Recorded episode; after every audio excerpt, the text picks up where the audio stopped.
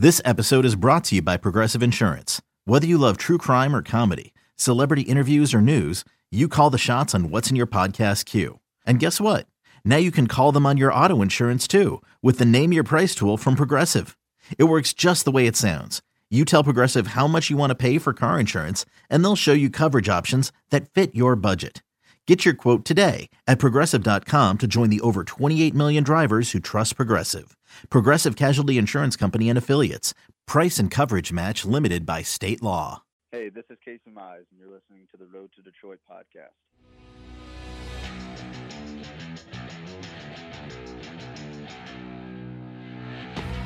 You're on the road to Detroit, the podcast. Here's your host, Dan Hasty. At long last, welcome to the Road to Detroit podcast. I'm so glad to have you along with us. Season one, episode one, here the Road to Detroit. My name is Dan Hasty, and as a lifelong Tigers fan and now a working professional within the Tigers system, I'm so happy to be able to bring this to you. We're going to talk to decision makers within the Tiger system. We're going to talk to players. We're going to celebrate guys when they do well. We're going to figure out what's going on when guys aren't performing at the top of their games, figure out what they need, and we'll talk to those players. We'll talk to guys who are being successful. We'll talk with the Casey Mizes and the Matt Mannings of the world, but also Al Avila, David Chadd, Dave Littlefield. Even some of those names we'll have on this edition of the Road to Detroit podcast. So we're so excited to bring this to you, give a voice to the Tigers minor league system. You know, as someone who grew up with this team, I'm proud to serve as your host. My name is Dan Hasty. Nate Wangler is our producer. Thank you for tuning in. Ever since I can remember, I was looking up box scores for Tigers minor league affiliates and trying to find something, or in this case, some players to look forward to. Consider this your extended box score brought to life. What is the Road to Detroit podcast? Well, it's a weekly podcast. It'll give you a chance to catch up on everything you may have missed or want to find out about the Tigers minor league system. Who's the top prospects? Did they pitch this week? Did they play this week? How'd they do? We're going to answer all those questions for you. This is a one stop shop to get caught up on everything that happened in the week that was. The next question might be, well, who are you and how can you talk about the Tigers minor league system? I've been in the Tigers system now for five years, serving as the radio voice of the West Michigan Whitecaps. I've had a chance to see these players come through West Michigan, and now I've gotten a chance to get to know them as they've matured through the system. You know, a lot of these players now are either really close to the major leagues or making an impact at the lower levels of the system. We've gotten to know these guys and what makes them tick and why they might be struggling in a certain way or why they might be having more success than we expected. So we'll get a chance to find out a little bit more about the players and their stories off the field as well as on the field. How often will you be on? Like we said, we'll be on once a week, going to be available on all major podcast platforms. Why should you listen to this? We're going to go straight to the source. That's the number one thing. We're going to make sure that you can hear straight from the people that make decisions within the Tiger system and straight from the people who are those prospects that we have been talking about endlessly for the last couple of months and in some cases, even years. You know, I love this team. And I've loved this team since I started comprehending what baseball meant. This isn't a one team centric show. We'll certainly talk about every level of the minor leagues because there are different challenges associated with every level of the minor leagues. I remember talking with Jim Leyland, and this was a couple of years ago in spring training, and I remember asking him, What's the most difficult jump to make in the minor leagues? What level is it? Is it double A to triple A? Is it low A to high A? And his answer was, It's the jump from advanced class A to double A. He said the best prospects in baseball are typically at double A. He said, if you can play in double A, you can play in the major leagues, which is why it's really exciting that guys like Casey Mize and Matt Manning are performing really well down in Erie. The next toughest jump is from short season baseball to full season baseball, which is the jump from Connecticut to West Michigan. It's so difficult to go from 60 games to 140 games. And there's such a physical toll on kids that are 18 and 19 years old to have to make that jump. But if there's one thing you can do here, please tell your friends to subscribe. If there's one thing you do, click subscribe so you can stay up to date. In future shows ahead, we'll talk to guys like Al Avila. We'll talk to all the minor league prospects. We're the only place that helps you go right to the root of the situation. You want to hear from the Tigers themselves? We can do it right here on the Road to Detroit podcast. Let's go straight into it. Let's talk about the week that was for each team in the Tigers minor league system. Time for the on ramp.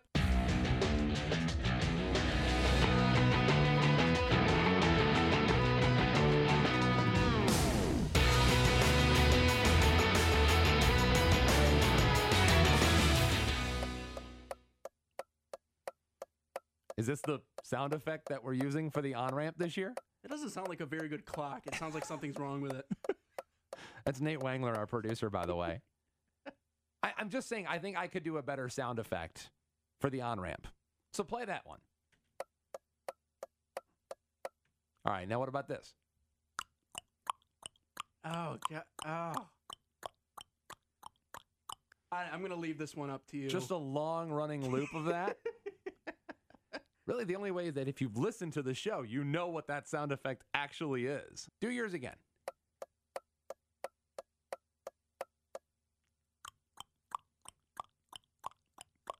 I can hear every noise that you're making. Let's talk about Toledo. Toledo got swept in a three game series by Norfolk at home. They went on the road to split a four game set against Scranton Wilkes-Barre. Jake Rogers debuted in Toledo last week, homered in his first game. He's actually hitting 307 with a 435 on base percentage between Toledo and Erie. Seven homers, 27 runs batted in in 32 games. You know, we used to just hope he could hit at all. His defense is exceptional. That's always been the case, but now he's starting to hit the baseball a little bit. Pitchers love throwing to him, and Jake Rogers is probably one of the big pieces and really one of the more important position player prospects in the entire Tigers system. You might even put him up there with some of the pitchers because of how much responsibility he has behind the plate. So Jake Rogers is off to a good start in Toledo. So is Willie Castro, just 22 years old and hitting 321, a 400 plus on base, hitting over 370 in his last 10 games, playing a good shortstop as well. You know, I don't think we really thought Willie Castro would be the heir apparent at shortstop, but clearly he's starting to put himself in that conversation. We thought Isaac Paredes for a while. We thought that Wenceel Perez, and while those guys might find places in the Tigers' infield, it might just be Castro who actually ends up as the everyday shortstop.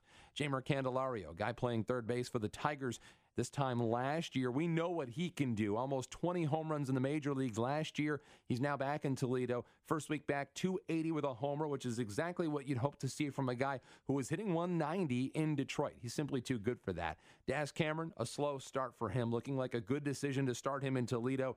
32 hits this year, with 16 of those 32 hits for extra bases. So something to keep in mind for Daz Cameron. Lastly, John Schreiber. I always love when a Michigan native cracks the big leagues, and Schreiber is insanely close to doing that. A career 192 ERA in the minor leagues. He puts up good numbers everywhere he's been. He's turned himself into a top 30 prospect. And by the way, He's got the Schreiber slider. We coined it during his time in West Michigan. I mean, you've probably played Little League at some point, and you remember when the one kid could throw a really good curveball and all the kids tried to duck out of the way of it? That's how John Schreiber's slider looks like. Schreiber slider, get ready for it. I think it's coming to Detroit sooner than later. Let's move over to Erie here on the on ramp. Erie got swept to a Bowie team that's gotten off to a slow start this season. If you remember, Bowie was the team Alex Faedo no hit to begin the year. However, they went to Hartford, the Blue Jays affiliate. Those guys can always hit. And both Casey Mize and Matt Manning went there and dominated. Casey Mize, six innings, no runs on three hits, six strikeouts. We'll actually talk to Casey Mize in just a couple of minutes, but get a load of these numbers combined between Lakeland and Erie for Casey Mize this year. 5 and 0, a 111 ERA in 9 games. 56 combined innings, 25 hits. I'm not great with math, but I did the numbers. That's a 132 batting average against. Look, the only people who hit 132 in Major League Baseball are pitchers. Erie wins that game by a score of 4 to 1. Very next day, Matt Manning takes the mound and he dominates as well. 6 and 2 thirds innings, 2 hits, 2 walks, 10 strikeouts as part of a 4 0 shutout win over the Yard Goats. By the way, that is the name of the team. They are the Hartford Yard Goats. That's not a joke. That's a real actual team name. Isaac Paredes, Tigers' top 5 prospect continues to draw walks. If there's one stat that translates to the major leagues. It's plate discipline, not chasing pitches out of the zone. Paredes has done that well 11 walks to 8 strikeouts in May. There's your look at Erie. Lakeland is next. The Lakeland Flying Tigers, or the Flygers, since last Wednesday, they took one out of four on the road from Clearwater. Then they split a pair at home against Dunedin before splitting a road doubleheader against the Blue Jays. Took two out of three against Palm Beach. They also had a walk-off two-run home run by Kody Clemens in game two, which, by the way, Clemens is absolutely scorching the baseball right now, hitting 343 in his last 10, including that two-run home run that he hit in the final game of the Palm Beach series. Second on the team in RBIs with 22. He's been finally coming around with the bat. You know, and talking to guys down in spring training, they all said to a man that the most impressive position player prospect in spring training was Kody Clemens. We'll talk to Dave Littlefield coming up in a little while. We'll see if he got wind of that as well. Cole Peterson hitting 317 over his last 10. This guy is an offensive player, but it pales in comparison to what he does defensively. One of the best infielders you've ever seen. A guy who was on Sports Center in the top 10, a guy that has made highlight reel after highlight reel play. You simply can't do anything to get a ball past him at shortstop. He's just that good. I had a scout talk and say that he gave Cole Peterson an 80 on the 20 to 80 shortstop defensive scale, which is the best grade that a scout can give to a shortstop. But now he's hitting a little bit, 317 in his last 10. I'll tell you what, if he finds his way into the major league somehow, that's the kind of glove that can keep a guy in the major leagues even if they don't hit that much. You think about guys who have been just that primary defensive infielder, that shortstop, or a guy that can play all over the place. Cole Peterson could certainly fit that profile. Brady Policelli is kind of a utility man extraordinaire. There's not a lot of guys who fit this profile a catcher, an infielder, and an outfielder. Brady Policelli plays all three of those positions. He plays catcher, he plays second base, he plays left and right field. This is a guy that can be the Swiss Army knife to your team. And think about how important it is in Major League Baseball right now to have the Swiss Army knife type of player. You think about a guy like Javi Baez for the Chicago Cubs, a guy that could play short, play second, play third in a pinch, also can hit a little bit. Brady Policelli's hitting 317 in his last 10, a home run. He's had a base hit in six of his past seven games. He leads his team with 23 runs batted in after having 28 all of last season, but was put at the top of the order. Now he's in a little bit more of some high leverage situations, a chance to drive some runs in. Brady Policelli's doing really well with Lakeland. Let's go to West Michigan. West Michigan has been struggling as of late. They lost six of eight games through eight of the nine games on their homestand at Fifth Third Ballpark in Comstock Park, Michigan. And the Whitecaps have been struggling, especially on the pitching side. Second to last ERA in the Midwest League, but there are some bright spots. Garrett Hill has been one of the best pitchers in the Midwest League, a 141 ERA. He's been tremendous. Adam Wolf, who was a high draft pick, who got off to a slow start, finally starting to find his bearings in the Midwest League. Back to back, really good starts, quality starts for Adam Wolf, the fifth round pick of the Tigers in last year's draft. Couple of other guys worth keeping an eye on in the Whitecap system. Their infielder, Johnny Valente, is hitting 355 in the month of May. Very smart ball player. Rarely strikes out. In the month of May, for example, he's only struck out three times in 20 games. He's walked six times to compare to those three punch outs, but he's also hitting the ball. And he's hitting the ball hard. He sprays it all over the field. And I'll tell you what, I don't think I've seen a better bunter in the Tigers minor league system. This is a guy that can drag bunt from the right side, and he can get on base almost at will. He'll walk up to home plate, look around the defense, and if he sees the third baseman playing back, he'll lay down a bunt every single time. And thus, it makes them have to play him in tight, which allows him to hit a hard ground ball to get past them and into left field. So it's kind of a benefit on both sides for a guy like Johnny Valente, a student of the game. He's been outstanding in the month of May for West Michigan. Chris Proctor, one of their catchers as well, former Duke Blue Devil, he's starting to sting the ball with some regularity. Made some small tweaks to his swing. He's always been a good defensive catcher. He's thrown out over 40% of base runners who have tried to steal against him this year, but he's in the midst of a streak of a six game multi hit hitting streak. That's hard to do. There's not a lot of guys that can put together multi hit hitting streaks. Chris Proctor already has a six game multi hit hitting streak. He's improved his batting average by a full 100 points. And based on how good his defense is, now the bat's starting to come along a little bit with it. We're seeing harder contact, we're seeing better contact, and more consistent results for a guy like Chris Proctor. Another one is Ulrich Bojarski, one of the more fun names you'll ever say in the Tigers minor league system. He's hit almost 300, but he's the power source in the West Michigan lineup. A team high five home runs. They don't hit a lot of home runs in West Michigan, but he has been a run producer. 23 runs batted in at this point.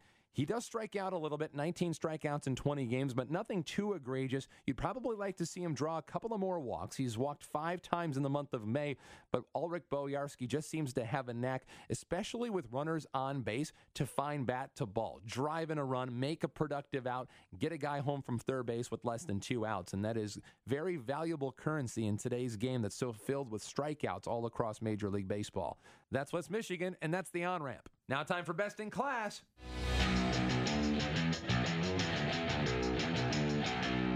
Time to crown the top performance from the entire Tigers system last week. Of all the players in the Tigers minor league system, this one made the most noise. Nate Wangler, let's make a vote right here. On three, let's name who we think is this week's best in class player of the week. One, two, three. Kody, Kody Clemens. Clemens. Yeah, Uh. of course it was. Kody Clemens was outstanding. He's hitting 343 over his last 10 games, hit a walk-off home run to help Lakeland beat Palm Beach back on May 21st.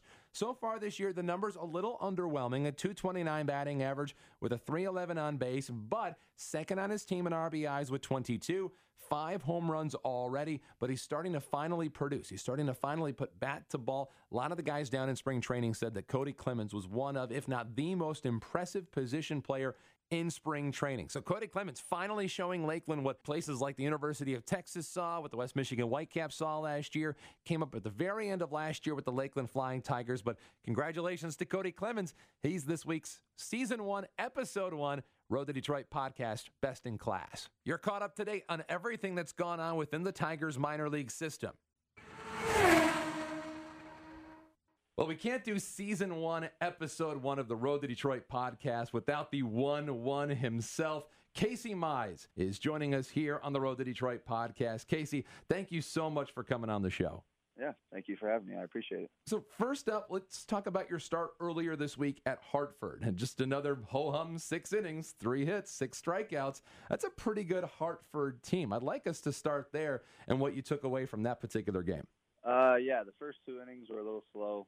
I think I threw 40, um, 40 plus pitches in the first two innings, um, and, and then settled in after that. Um, they're a good lineup. I think our approach was kind of to um, throw them some off-speed stuff early, and then uh, go with the fastballs late because we knew we knew they were hunting fastballs early in the in the counts, as what the numbers showed. So that's what we tried to do. I gave up a few hits on some uh, two-strike fastballs, which is um, the approach that we had, but you know they, they were, I guess they were a little prepared, um, and so when I tried to go in on them, I left a few up, and they ended up um, singling on those. Um, so we we kind of had to change our approach a little bit too. I think we we kind of flipped it up on them after those first two innings and uh, started rolling with the punches after that, and it turned out to be a pretty good start. It's one of the things I like about you is that it clearly sounds like you're thinking out every single finite detail of, of the art of pitching that you do every time you take the mound. So, you know, Casey, MLB Pipeline, and I know you don't have to get too caught up in rankings and whatnot, but they came out with the updated rankings of the top 100 prospects in baseball. I'm sure somebody's told you by now, but you vaulted all the way up to number six, now ranked as baseball's top pitching prospect. I mean, you've been in pro baseball for less than a year. Not a lot of guys get something like that. Did that surprise you? Um, I said it earlier. Um, I, I won't be surprised by my success, just because I mean that, that's what I mean that's what it's all about. You, you work hard to be successful, um, but to be the number one, to be ranked as you know the top pitching prospect was uh, something I wasn't expecting this early on. Um, but at the end of the day, there's still so much to prove and so much to be done. Like you said, I've only been pro in pro ball for you know a couple months now, so um, th- there's a lot of work to be done. And so while that is a great accomplishment, and, and I'm very appreciative of that, I, I don't look too much into that. We're talking with Casey Mize. A big reason Casey moved up those lists was because of the no hitter he threw in his first double A start. Congrats on that. You had one last season with Auburn. Is this like your attempt to establish some sort of yearly no hitter tradition? I hope so. Um, I hope it becomes an annual thing. Um, but I don't, I don't know. It's just, uh, yeah, it, it was pretty cool. My second one in two years, um, and, and exactly. I hope I hope there's more to come.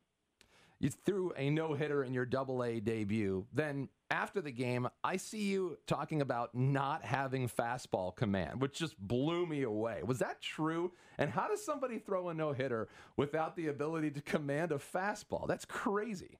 Yeah, uh, I, really, I really think the fastball command was um, below average, um, you know, to my standards and to, and to what I try to go out there and, and do every five days. Um, and so I just had to go with I threw a whole bunch of cutters, um, and you know that that kind of kept me in the game and, and allowed me to m- miss some barrels, um, but find some early contact. Um, so yeah, I mean, I, I really do believe that the fastball command was really bad. I just had to go with what I had, which was throwing a lot of cutters. How's your fastball command felt since? Uh, it's been better. Definitely been better. Um, I've been pretty happy with it the last few starts. Um, obviously, something that I and I'm going to want to improve on. Um, you know, honestly, forever. But um, I, I've been pretty pleased with the last few starts. We're talking with Casey Mize, Tigers' top prospect. You know, you were in the SEC playing with the Auburn Tigers during your college years. We know that Double A is a tougher challenge than the SEC, but what are some of the things that make it tougher? Um, just experience, I think. I think just there's some older hitters here, um, you know, who, who have played professional ball for a few years, um, you know, played some college ball of their own. They've just been playing the game longer. Um, and I, the strike zone's smaller as well, so that's something that's been an adjustment. Um, and, and just the approaches are a little bit di- different. I think guys are taking more pitches um, than, than they would have taken, you know, in college. Um, and I think it's just overall, just like I said, the experience. I think guys have just seen more pitches and they've seen more pitchers and they've just seen so many things where you know it's kind of nothing really surprises them. So I think uh, they don't look as foolish up there. You know, they're they're spitting on pitches that I think you know they should be swinging at. Hmm. Um, it, it's just it's just a new challenge. So I remember seeing the video of you explaining different grips for different pitches that you throw. Exactly how many pitches do you have? Um, I throw a fastball. I throw, I throw a four seam and a two seam. I mean, you can call that two pitches if you want, but um, and, and then I throw a cutter, and then I throw a slurve, and then I throw a splitter. So four if you're going to count the fastball as one pitch, and then five if you're going to count the two different fastballs.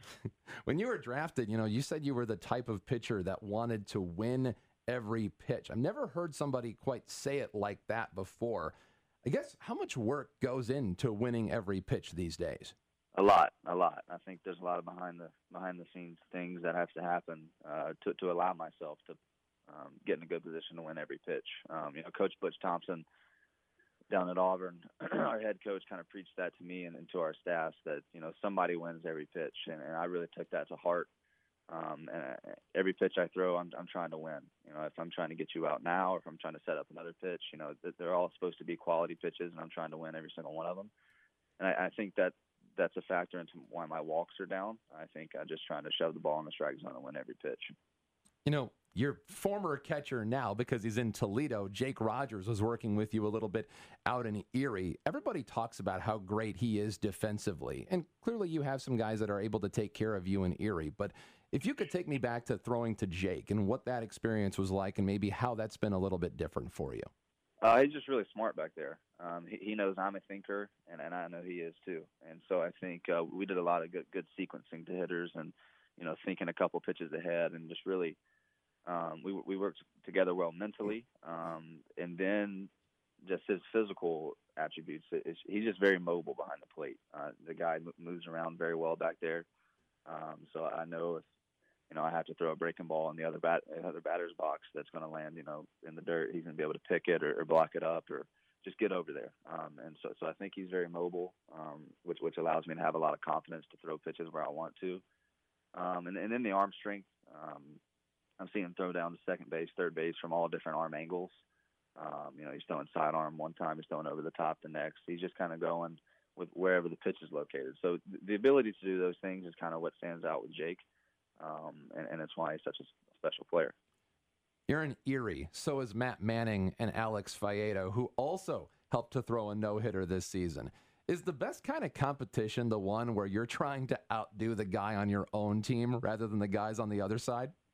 I think so. I think just um, that, that that's something I learned down at Auburn. Uh, Keegan Thompson um, was an older pitcher that I really look up to. He was um, a third rounder to the Cubs. He's in Double A with the Cubs right now, um, and, and we kind of had the same dynamic there as we do now. You know, talented pitchers on the staff that can go out there and perform well every time they take the you know take the mound, um, and, and you kind of use that as competition, and you kind of use that to learn from. I think you can use it from a lot of different standpoints. But yeah, I mean, if if I see Alex go out there and throw really well, or Matt go out there and throw really well, of course I want to match that. You know, I, I don't want to be the one that doesn't have a good outing. So I think just having success, you know, just breathes other success into other players, and so I think that's a, a good competition for us.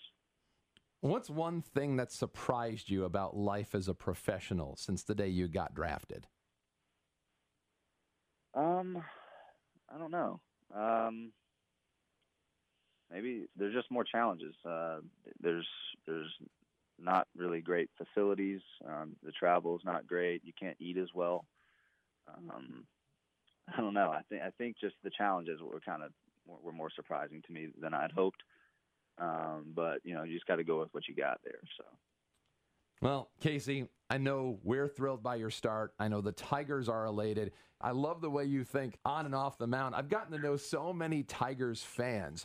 And the one thing that they like is guys who come to the mound with the same mentality the way that you do. So, again, congratulations on your success so far. Casey Mize here on the Road to Detroit podcast. We'll catch up soon. Congrats, Casey. Thank you. I appreciate it. Our thanks to Casey Mize for coming on the Road to Detroit podcast. You have to have the 1 1 on season one, episode one. Otherwise, like, what are we doing here? So, Casey was kind enough to join us for this one. You know, I'll tell you what, 22 year old right hander moving just as fast through a minor league system as anybody in minor league baseball. First overall pick last year, and he's been moving at light speed. Numbers are just off the charts. We told you a little while ago, opponents are hitting 132 against Casey Mize.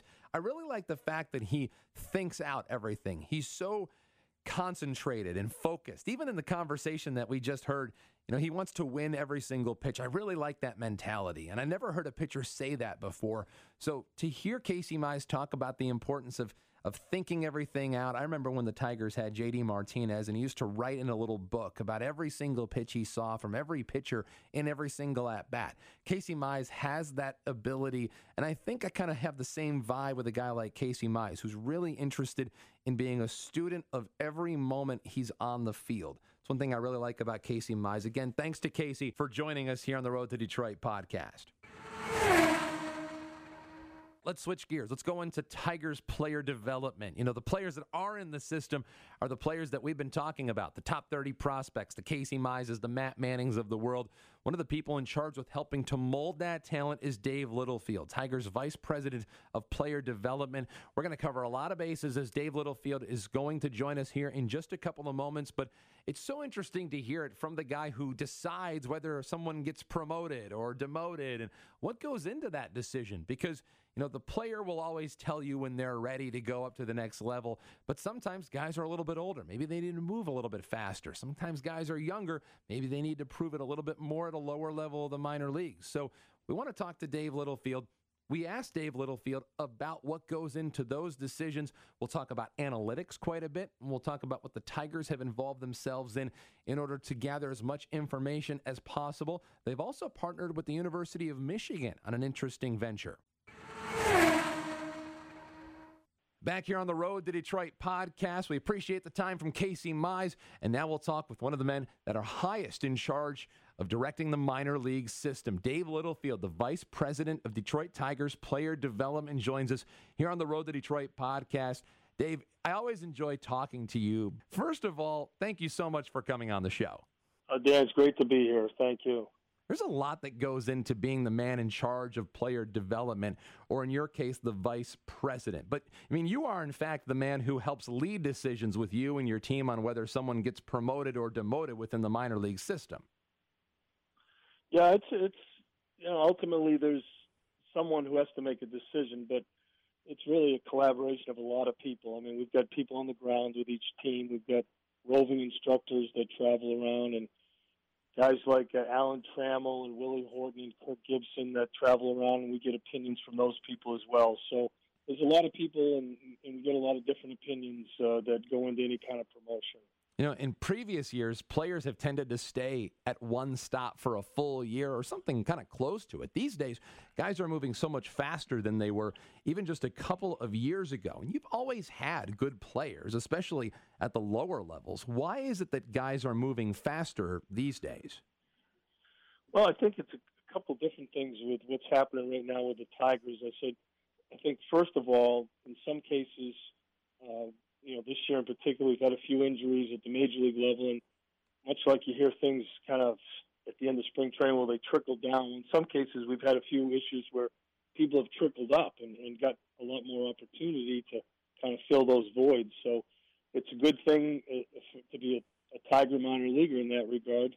Uh, but it's challenging when you have to get up to another level where there's a lot better competition and that sort of thing. The second part of it is that we're in the position right now is we're really uh, using and playing a lot of our own players. We really have made the move with drafting higher, getting guys back in trades, and going through that transition where we don't have many minor league free agents to kind of fill voids as we have in the past. We've made in the past we made a lot of trades with multiple players to get you know one major league player. Now we've kind of turned the corner where we're made some trades. We've got multiple players back, so we have a lot of our own, and we want to give those guys the opportunity to see what, what they can do. You know, you guys get reports after every single game, and I'm curious about the game reports. What kinds of things are in those, and how does that help you guys evaluate? Well, the game report is uh, a synopsis of the not only game but uh, the pre-game work that takes place that you know, for someone like yourself, Dan, is around the park a lot. You see that. You see the early work with guys working on individual skills, uh, bullpens that take place. You know, we're working with uh, a lot of the, the things that we have now with the Rapsodo and and the Bat Tracker and Edgertronics, the the high speed camera.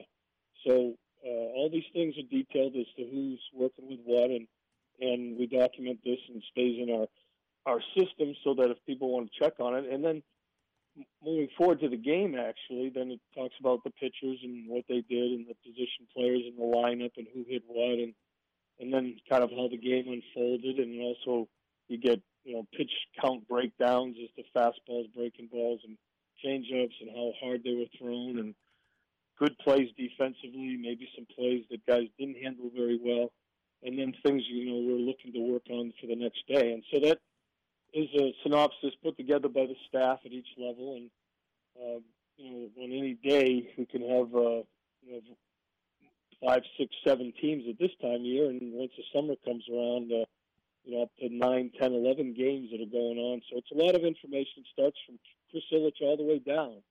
People that get the game reports daily on the computer and spend time looking at it, and, and you know, getting to stay up with our minor league players. You know, you mentioned some of the different advancements in analytics. Can you tell me a little bit about some of those new additions and the benefits you see within them?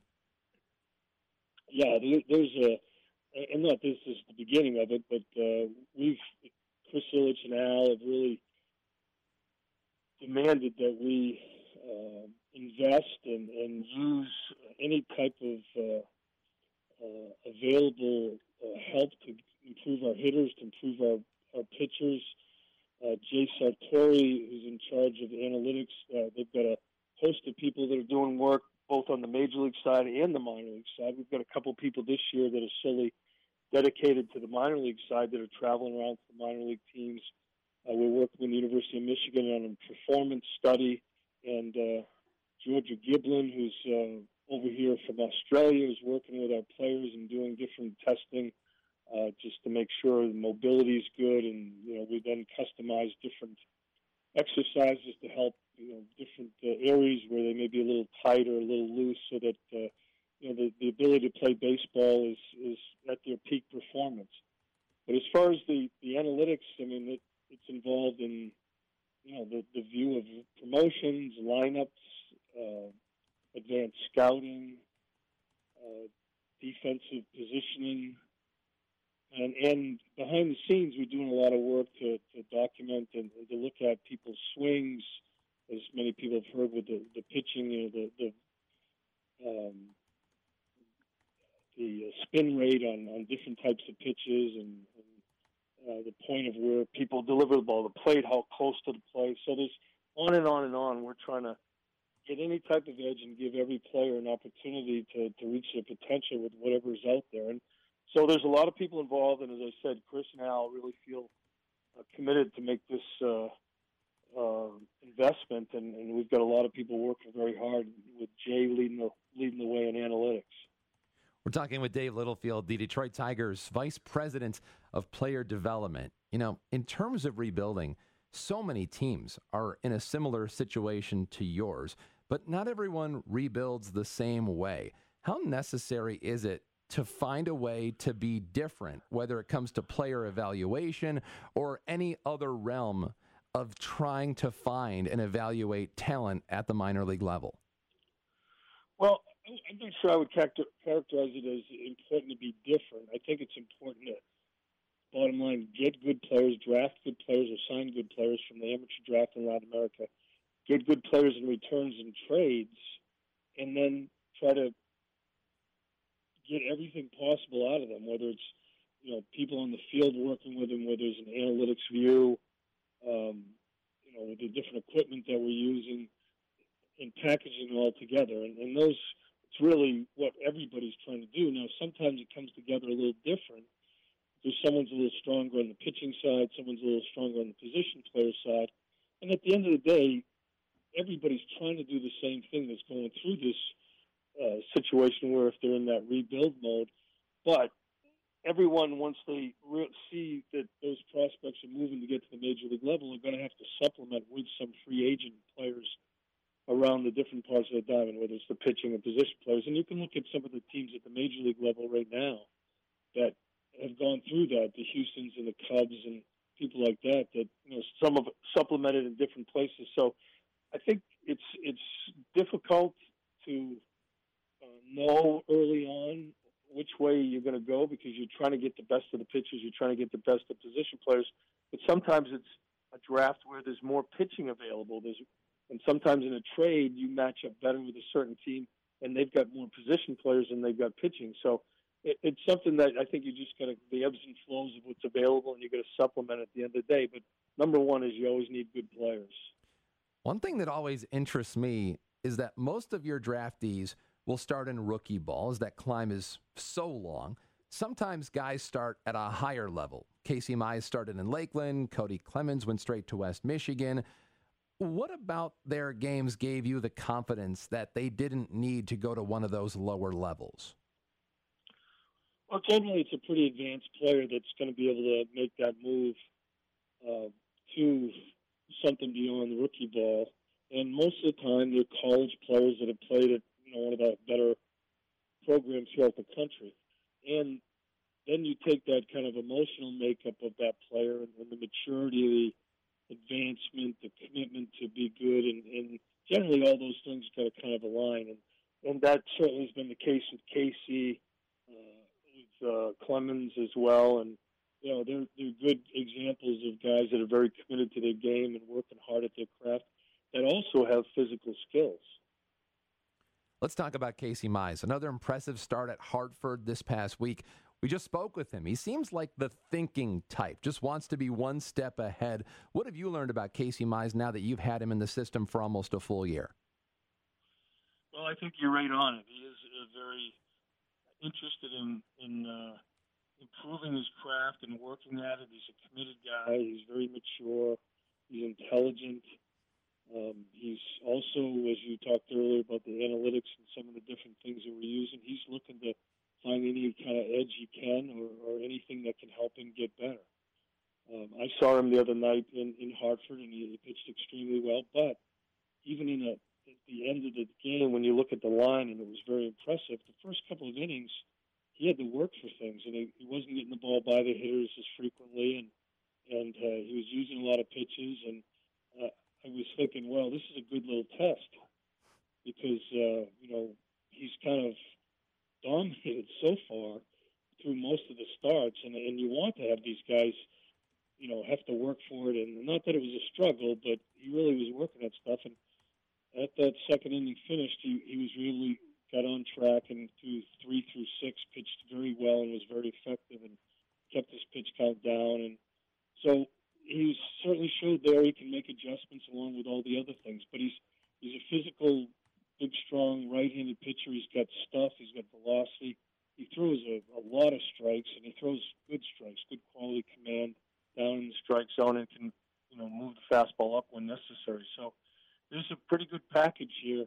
Uh, double A is not the major leagues, but certainly the, the way he's dominated both A ball and double A, the signs are there that you know he'll have that level of performance moving forward. So we we feel very good about what he's done so far, and certainly believe there's much better days ahead. Dave Littlefield, the vice president of Detroit Tigers player development. Now, I remember it's funny you mentioned the analytics side with Casey Mize. I remember reading during the offseason that Matthew Boyd was really involved and interested in improving things like his spin rate. You mentioned Casey might be interested in those analytics, and I don't know if that's one of them, but are, those some things that you guys are stressing with your other pitchers? And is, I mean, guess, how much interest is there in that from your perspective? Well, I would say organizationally and as the industry goes, there's a tremendous amount of interest, and everybody's trying to get better, and, and certainly this has been taking place for a while um, you know, whether it was video early and then there was a lot of work on, on slicing and dicing the numbers, and now there's there's a lot of different things out there with Rapsodo and Bat Tracker and and uh, you know the high speed cameras, and so there's just again I, th- I think it's growing. It's it's not going to stop, obviously, with how much people are using different things, but in turn, it's if you trickle it down to um, other areas, there's you know you get the travel teams, you get the showcases, you get colleges using them.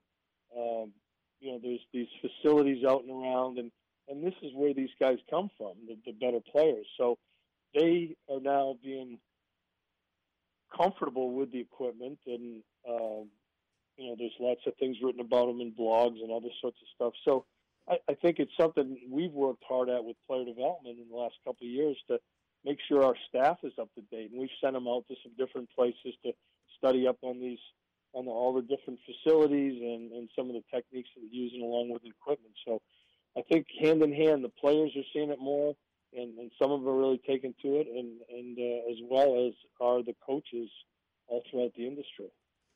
I know you guys and most every major league team still likes to blend the numbers with the eye test, the analytics with the scouts. Has the advancement in analytics made things easier or more difficult for you guys? I would imagine it organizes information, but it gives you a lot of it. Yeah, it, it definitely has improved, and and I think it's when you add it all up, and, and there's lots of other areas too that don't get the attention. But you know, there's the medical side that's very important, the strength and conditioning side, that whole performance piece that I mentioned earlier that we're working with the University of Michigan is uh, a very interesting area and, and, something that you know everybody's trying to improve upon. So uh, the important part is you've got to have people in different positions to figure out what the right blend is and how much to use, uh, you know, analytics or, or, performance or whatever. And, just as an example, for instance, uh, at West Michigan with lower level of A ball, uh, there's a lot of throughout baseball, there's a lot of work on advanced scouting and defensive positioning. And just as we look down towards the lower levels, one of the areas that we, we have to be cautious about is pitchers throwing to advanced reports, which makes sense in the big leagues because pitchers can command their pitches and do, you know, execute where they want those pitches to go. Now, at the lower levels, we're working hard to try to locate our, our fastball and that's really one of the building blocks of being successful as a pitcher. So even though there may be some weaknesses to a hitter in that team that we're playing tonight, that may not be our first box that we check. Our first box is going to be we got to locate the pitches where we need to and execute it properly, you know, to get that first strike in there. And that's really trying to work on that individual game. So even though there's an industry wide and an organizational wide interest and, and uh, through the analytics and through um, performance and, and many, many things that are out there tool wise, you also have to make sure you evaluate you know where you're at with those players. Can they execute those types of things?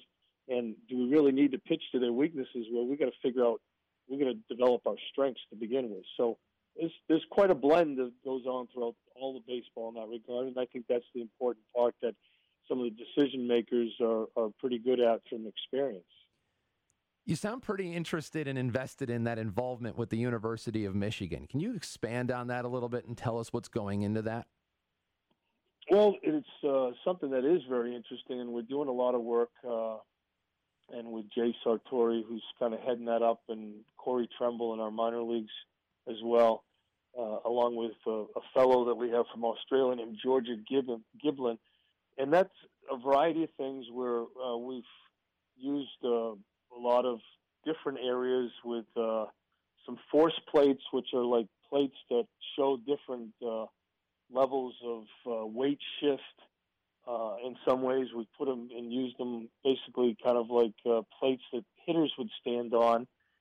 And as they would go through their, their load and their stride and their and their swing, it analyzes through the computer the type of weight shift and and where they're most efficient um, and it looks at breaking balls and fastballs and that type of stuff. And then with pitchers, we we've used electrodes that we put on pitchers to um, see what's happening, how their muscles are firing in uh, in the delivery and the release and the follow through and that type of stuff.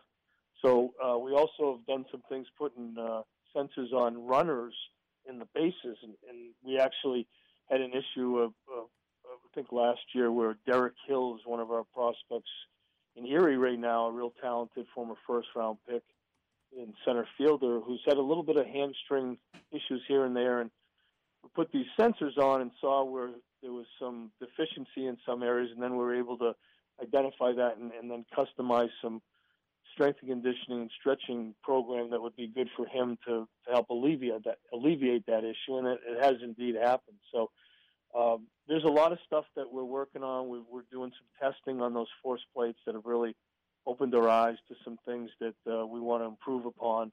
And uh, they've been a great partner and the group that we're working with there. And it's um, kind of in the beginning stages, but there's there's a lot of potential down the road to do more.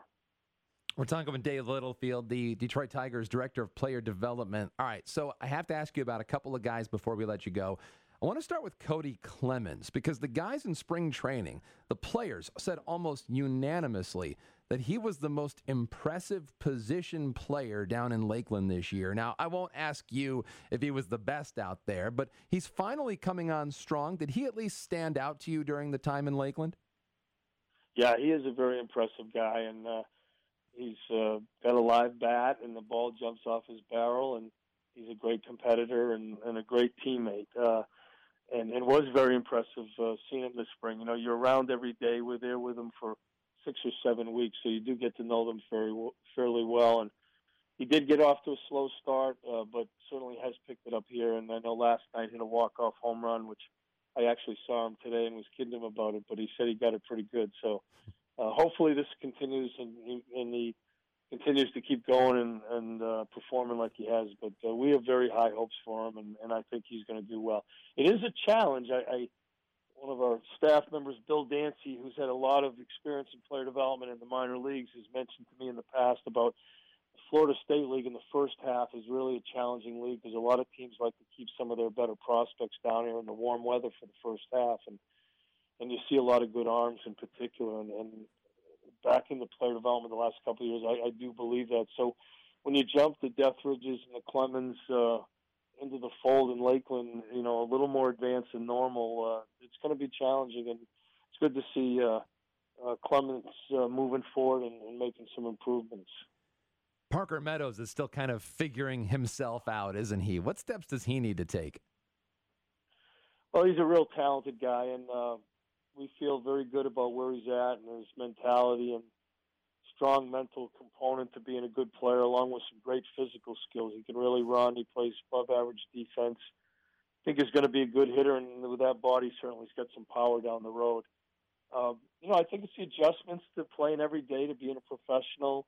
Uh, the competition is a lot better than he's he's normally seen, and you know those are some of the things that uh, you you, you got to develop and get into a routine but uh, we see some very positive things here and there, and I think over time we'll start to see more consistency from Park.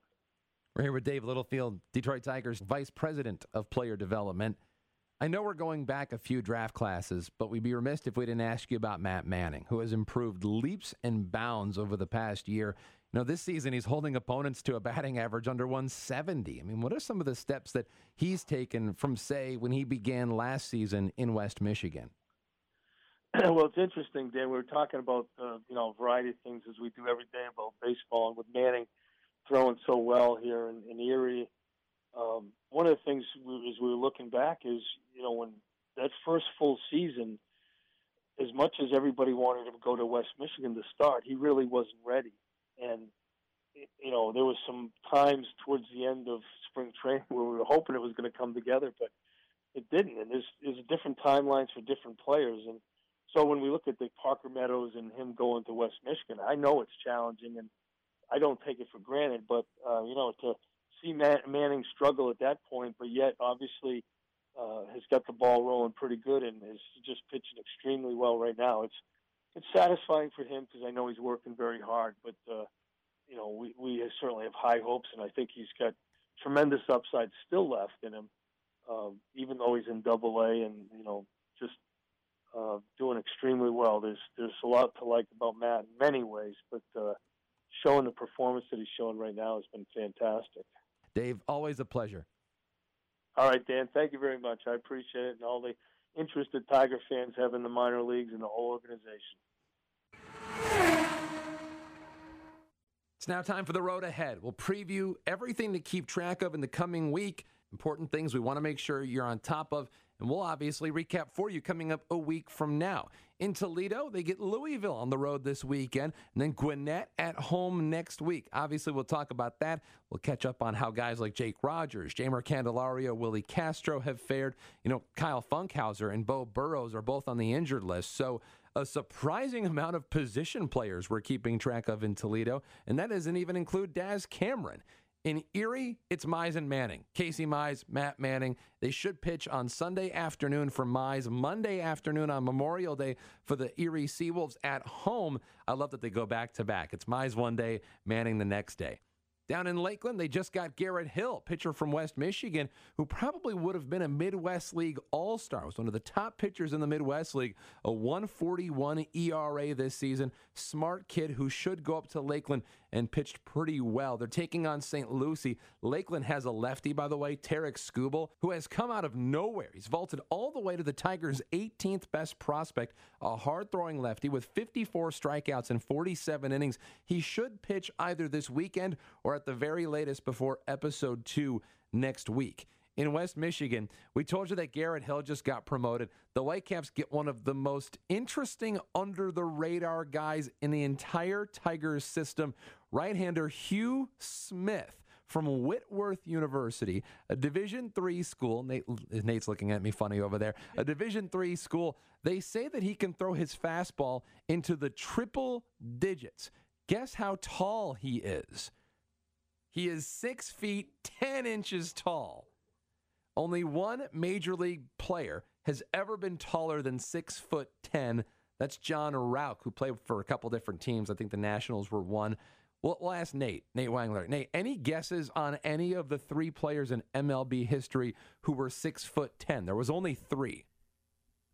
I knew Randy Johnson was up there. Well done. That was the one I was hoping you that was get. up there. Okay, He's six foot ten. The other two, I- I'm not quite sure, but I knew Randy Johnson was big, and I knew he had a heater that was pretty much his dominant number one pitch. All right, so here's the others. Chris Young, a pitcher for the San Diego Padres for a number of years. He's actually now the Major League Baseball VP of on field operations.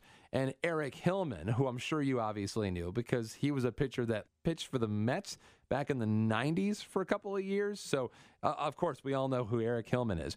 But West Michigan plays a four game series against the South Bend Cubs. You can guess who the South Bend Cubs are affiliated with. Then it's home for a four game series with Fort Wayne. That's the Padres farm system that was ranked as baseball's best by Baseball America before this season. That's a look at the road ahead. And that wraps us up for our podcast, our Road to Detroit podcast, season one, episode one. Last thing we need you to do click subscribe on iTunes, on Google Play, wherever you're listening to this podcast. Click the subscribe button. You can find us on Twitter. Find the Road to Detroit at Road to Detroit. You can find out everything going on with all the players in the system on a daily basis, highlights, conversations, updates on players and coaches throughout the Tigers minor league system. Meanwhile, you can follow us as well. You can follow me at that Dan Hasty on the Road to Detroit podcast. Of course, follow the Tigers on Twitter at Tigers. Well, that's a wrap for season one, episode one of the Road to Detroit podcast. We appreciate you listening. We can't do this without you. Again, please click subscribe. We'll have a chance to talk every single week about the players on the road to Detroit. This is a team that I grew up with. I'm sure you did as well. If you're listening to this right now, you care about this team as much as we do. For Nate Wangler, our producer, my name is Dan Hasty. We'll talk to you next week on the Road to Detroit podcast. See you.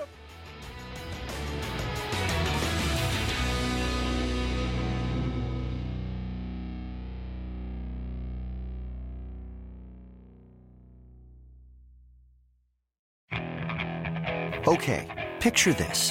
It's Friday afternoon when a thought hits you. I can waste another weekend doing the same old whatever, or I can conquer it. I can hop into my all new Hyundai Santa Fe and hit the road. Any road. The steeper, the better. Because my all new Santa Fe is available with HTRAC, all wheel drive, so I can hit the trail without a worry in the world. Heck, with three rows and best in class rear cargo space, I can pack the whole family in with all our gear. We've got available dual wireless charging for our phones, so we'll never lose touch with civilization, and we won't lose touch with the primordial power of Mother Earth. So, which is it? Waste the weekend or do something a little more epic? And conquer it in the all new Hyundai Santa Fe. Visit HyundaiUSA.com or call 562 314 4603 for more details. Hyundai, there's joy in every journey.